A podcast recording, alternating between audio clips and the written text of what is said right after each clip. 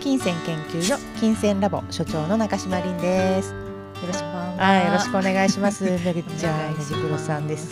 はい。本日もやってまいりました、はい、よろしくお願いします。はい。今日はどんな話にしようかなと思ってたんですけども、はいドキドキ。えなんで？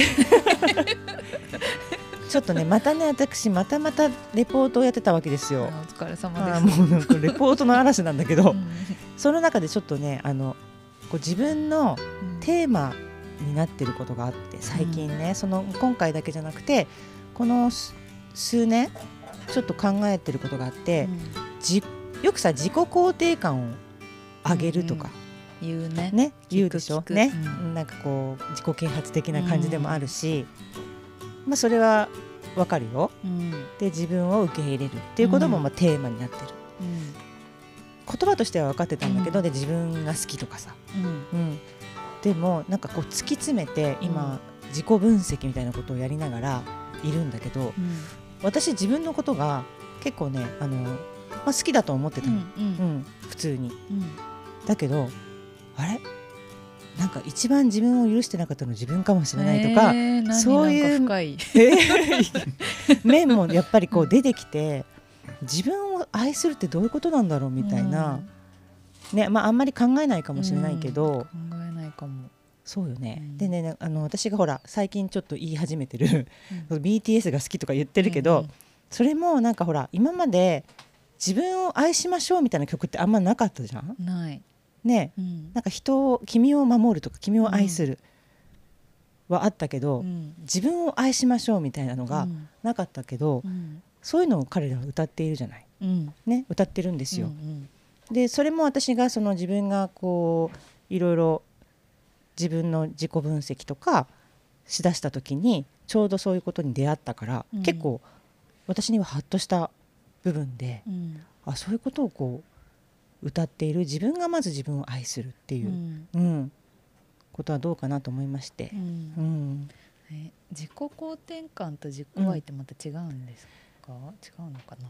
あのね深いよね、うん。ん。そこら辺もちょっと掘り下げていきたいなと思ってるんですが、うんやっぱさ自己肯定感といえば、うん。この 我々のさ 身近に一番なんかそれを体現してるような人がいるんで、うん。今日はその人にちょっと肯定感 自己肯定感そうだよね。いるからね。今日はなんか、あのその方も交えながらうん。ちょっとやっていきたいと思いますけれども、はい。よろしくお願いしますねビビちゃん。はい。こんばんは。はい。俳優の榊ひびさんを。はい。嬉しいな。久しぶりだよね。久しぶりの金銭ラボに登場おした。帰り おかえり。おかえり帰ってきたかったな。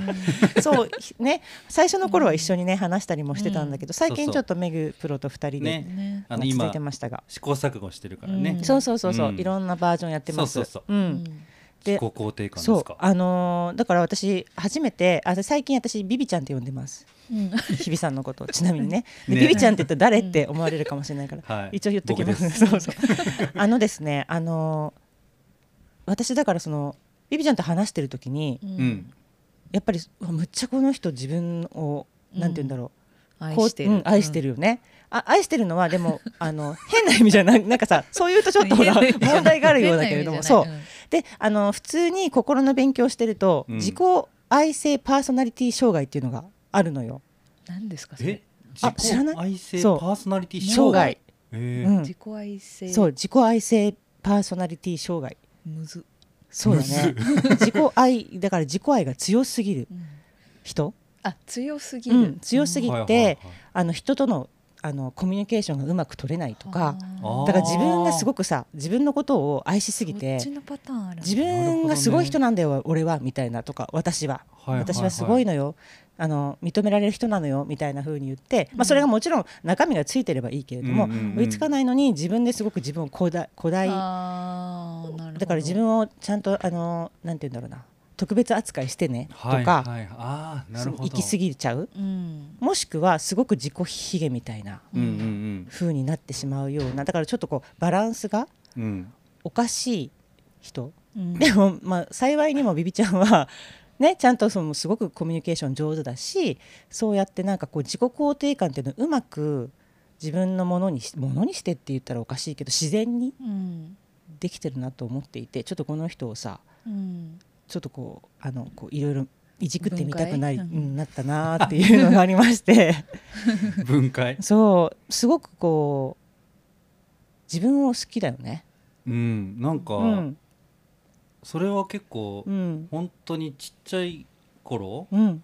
なんかその自信がうん。なかった時から、うん。その後自信があるようになってからとかもう関係なく、ううんん多分そのその時はもちろん覚えてない部分だけど、自分のことは好きだったのかなって思えるぐらい、うん。自分のことは、うん、好きな自分がちゃんといるというか、うん。なんか好きっていうよりも肯定してるあそうね。なんかそう自分は大丈夫だみたいうん。な、うん、なんか自分は絶対にできるとか、うん。なんかそう信じてるのが強いかも。うん。ん。あの自分が例えばこう失敗とかしてうん、だなんかダメな自分もやっぱりいるじゃない。いるいる、ね。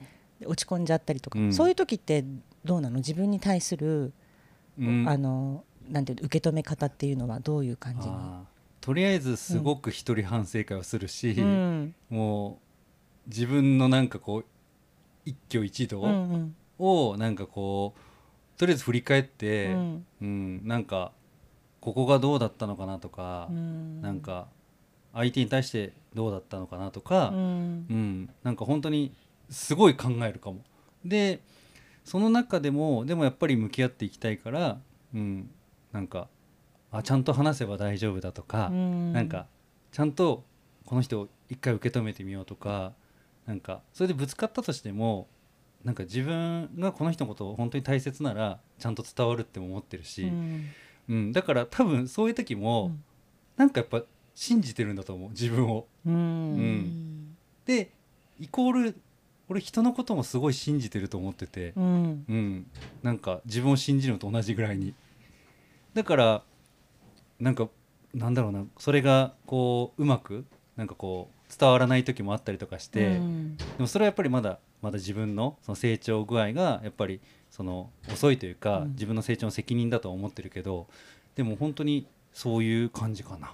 なんかやっぱり今聞いてて思ったのは、うんやっぱりね自分のダメだった時のことをちゃんと受け止めてなんか顧みていてうんあのそういうことができるっていうのが やっぱりその次に進む段階だと思うんだけどうん例えば私の場合は自分がなんかこうできる自分は好きなの。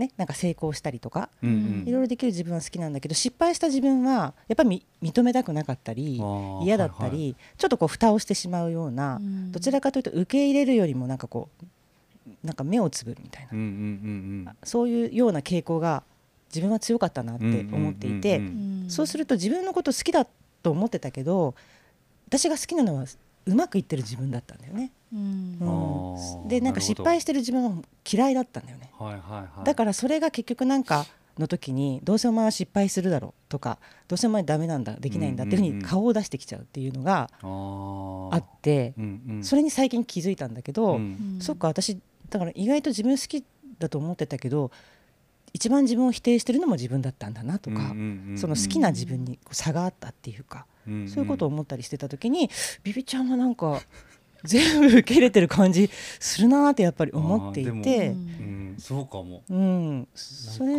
なんか。なかできることじゃないとうん。思うんだよね。そういうことって。何なんだろうね。うん。でも自分のうん。中に、うん。その人って人にどう思われるかってすごい気にするうん人と気にしない人がいるうん。けど、日比さんの場合は、なんか自分の評価基準がうん。自分の中になんとなくでもあるのかなって、人にどう思われるかのところが、うん。なんに変な意味じゃなくてうん。価値を置いてないのかなうんみたいな感じはあるそれは。そうかも。強いよね。なんかもう自分がだからあるっていうか、うんうんうんううん。んそうかも。そうだよね。なんかそのそういう人って強いと思うしう、ん。私なんかやっぱ人の目を気気にしてないようですごい気にしてるんだよね。うんうんうん。うんそういうあの側面があった。はいある意味では気にしてないんだけど、ある一方ですごい比較してたりとか。う。んうんうんうん。あるもう私は人の目しか気にしてな 人の目しか気にしてない。い 目し目しか見えない。やでも見えないとそれはそれでダメじゃない？これもすごく、うん。あのやっぱ自分にはうん。なんか足りてないところだから、うん。やっぱメグから学ぶこともすごいいっぱいあるし、ね。うん。もちろんリンさんから学ぶこといっぱいあるし、うんだからなんかその学んでるんだけど、うん。でもやっぱりその学びもうん。自分の中だと、うん。あ俺もっと成長できるからこうやって学べる今環境があるんだと思って、うん。あ俺やっぱ大丈夫だとか、うん。結局だからなんかその自分にちゃんとつながってるっていうのはあるかも。うん。うん。うん。自己肯それまあそれが自己肯定感にもなっていくし、うんうんうん。自己需要っていうのもうんうん。なんかそのダメな自分も認めてダメな自分も受け入れていくみたいな、そういうところがすごくうん。大事かなと思って。体現してる人がいたわ目の前に と思ってね。なかなかでもやっぱりいないと思うんだよね。結構でも天性のタイプですよね、いや本当にあの 天性のタイプだと考。えてそう。直してこうしてきたっていうよりそそれは考えてできることじゃないしね。そう。もちろん考えてうん。失敗してうん学んで成長していくところもあるけど、うん。そこは多分大人の部分であって、うんうんうんうん。子供の部分に関してはうん。本当にメグの言った通り、うん。多分生まれた時から何もかかってないかもしれないっていうぐらいのレベル感だと自分でも思う。それって多分そのどうやって育てられたかみたいなうん。こととかも関わってくると思うんだけど、うん。それ深掘りしてっていい？あいい。あじゃあちょっとその話その面白そうだね。ねじゃあ次の自分にも学時にそうもっとじっくうりん。どういう子供時代を？